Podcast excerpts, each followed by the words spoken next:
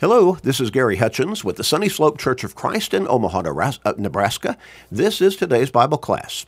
A short Bible study, only about 13 minutes each day, though, seven days a week, keeping us in God's Word and thereby helping us to grow stronger and stay strong in our faith, because faith comes by hearing the Word of God. But being in God's Word all the, always, every day, also helps keep us focused on our relationship with God, upon, upon our soul's salvation.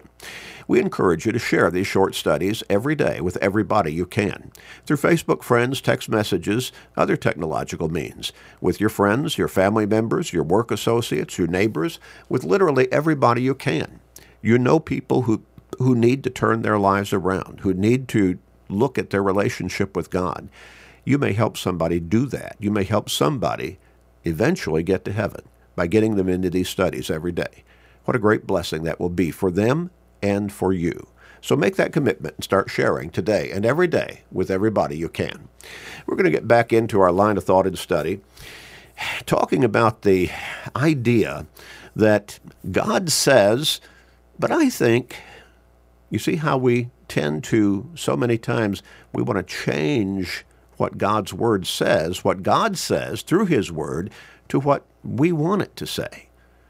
God says, but I think well, we talked about how God talks to us. That is through His Word. All Scripture is given by inspiration of God. It is God's very Word, God breathed, and is profitable for doctrine, for reproof, for correction, for instruction in righteousness, that the man of God may be complete, thoroughly equipped for every good work. 2 Timothy chapter 3 verses 16 through 18. God's word is all sufficient to teach us the truth of His will for our lives. Now, we need to pray to God. Please guide us. Please help us to see how what decision do I need to make in this particular circumstance that I'm facing right now. But God's word as far as how to follow him in faithful obedience, how to be saved, how to be how to stand redeemed before him, how to be able to look forward to an eternal home in heaven. God's word gives us that. So we've noted when, when we read God's Word, that's God speaking to us. He speaks to us through His Word. So when we're reading God's Word, when we're reading Scripture, the Bible, that's God saying what He wants us to understand and how He wants us to live. So we looked at the very principle of, well, can I change it though? To make it more relevant to the times in my mind? Can I change it to make it fit my situation in life? Well, realizing it or not, a whole lot of people replace what God says, what God commands in His Word, with what they think or what they want God's Word to say. Hmm. Well, we looked at that particular premise and we saw that that is not right. That is absolute error it is the devil leading us in a wrong direction and ultimately a direction of potential condemnation for all of eternity. Remember when the devil came before Jesus after he had fasted for 40 days as he was ready to begin his public ministry upon this earth as the Savior? And that, so after 40 days, he must have been hungry. And some people, I, I, would think from my perspective, if I had fasted for 40 days, I'd probably be somewhat emotionally and maybe even mentally drained. And so the devil picked that time to attack Jesus in his human form, although still fully divine. And so he said, if, if, if, you're the Son of Man, if you're the Son of Man, turn these stones into bread. And Jesus responded, It is written. It is written. Where? In God's Word, in the Bible, in Scripture. Man shall not live by bread alone, but by every word that proceeds from the mouth of God. Every time the devil confronted him with a temptation at that particular time, Jesus responded with Scripture. God's Word is sufficient for us. We don't need to be looking beyond God's Word, and we certainly don't want to come up short of God's Word because according to Revelation chapter 22, verses 18 and 19, that puts us in a position of potential condemnation. Well, so the very principle falls. It is not okay for us to say, well, I, I know what God what God's word says, but but I think I actually had a couple tell me that one time when they talked to me about Would I perform a marriage ceremony for them when they, from what the scriptures teach, that seem to indicate that they were not in a position of, of being scripturally qualified to marry one another? And so as we, t- as we spoke, the man said basically along this line. Yeah, I know what the Bible says, but I think if we just see, he was replacing what God says with what he thinks or with what he wanted God's word to say. Well, let's look at another one here. God's word says there is one true church. But I think all churches ought to be okay. All denominations are okay. Well, when you look at what all the denominations teach, and you could boil it down to just the position of how do I come to salvation through Jesus Christ? They teach all kinds of different doctrines of salvation. All kinds. But then also, just on the face of it, they have all kinds of different positions and identities. Just go down the street and, and, and write down, or click in your mind anyway, all the different names of all the different denominational churches. Different, aren't they? One after another, different. This one's named that this name, and that one's named another name, and the next one's named another name, and it goes on and on and on and on and on. And I, I really don't know how many different churches there are listed in the in the census or the statistics that talk about churches that claim to be Christian, followers of God through Jesus Christ. Jesus did not come to establish that kind of confusion.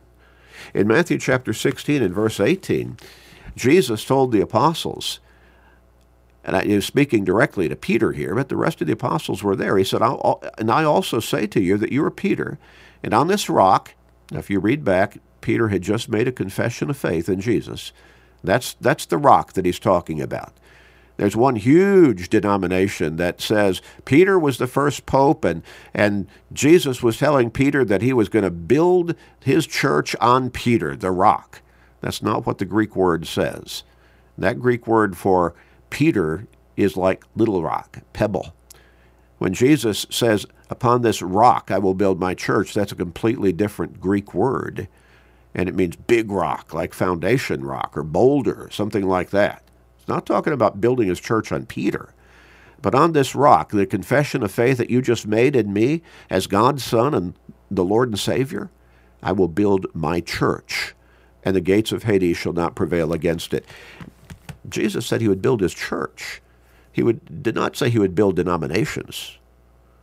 The word denomination means, at its base, division.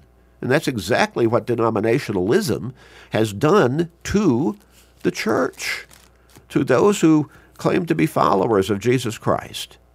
Well, let's look at what the Apostle Paul wrote in Ephesians chapter 1 Ephesians chapter 1 identifying the church that is God's will, that Jesus established upon this earth. Beginning with verse 23, the Apostle Paul wrote, And he, that is God, put all things under his feet, that is, under Christ's feet, and gave him, Christ, to be head over all things to the church, which is his body, the fullness of him who fills all in all. So the Apostle Paul, in writing divinely inspired scripture, this is God's very word, remember, 2 Timothy chapter 3 and verse 16. He identified the church as the body of Christ. Now, in this same letter written by the Apostle Paul, Ephesians, we look at chapter 4 and verse 4, where he begins to lay out seven basic doctrinal principles of Christianity. And the very first one he lists is there is one body. One body. Now, he's already identified what that body is back in chapter 1, verses 22 and 23. It's the church of Jesus Christ, the church that Jesus came to establish upon this earth. There is one body, he says. Now, we don't like that. We want to be able to have it our way, don't we? Well, you know, you all over there, you, you think that, that you have to be baptized by immersion. We, we think we ought to be able to just pour some water over somebody's head, and that ought to be sufficient. You go, you folks over there, you you you think that uh, you need to partake of the Lord's Supper every first day of the week, every Sunday. We think you know once a month or once every six months even ought to be okay. And the differences doctrinally go on and on and on and on and on. Well, what does the Bible say? What does God say? Well, God's Word says to worship Him in specific ways. But then we come along and we say, but I think, you know, the times dictate that we can change things, and whatever makes me feel good in worship to God, that, that ought to be okay. Well, does God's word say that you can change how He wants you to worship Him to suit yourself just to make you feel good? Is that what God says? Jesus said these words in John chapter 4 beginning with verse 23. He said, The hour is coming, and now is, when true worshipers will worship the Father in spirit and truth. Now, did you get that concept there? That basic concept that Jesus is talking about true worshipers worshiping the Father in spirit and truth?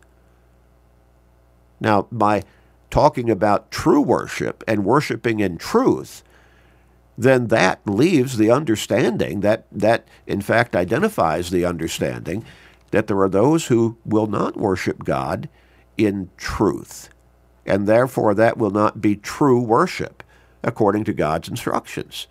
Jesus went on and said God is spirit and those who worship him must worship in spirit and truth.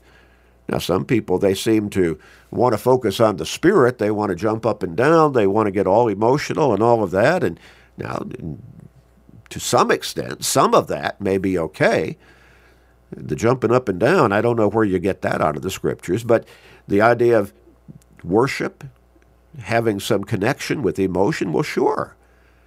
But it can't be driven only and primarily by emotion. Jesus says, you must worship God in spirit and truth. Well, what is the truth behind the worship that God instructs us to be involved in as we come together as that one body? Ephesians 4 and verse 4, which is the church that Jesus established on this earth, and worship God in the way he wants us to worship him. We'll start to talk about that in more detail next time. Let's pray.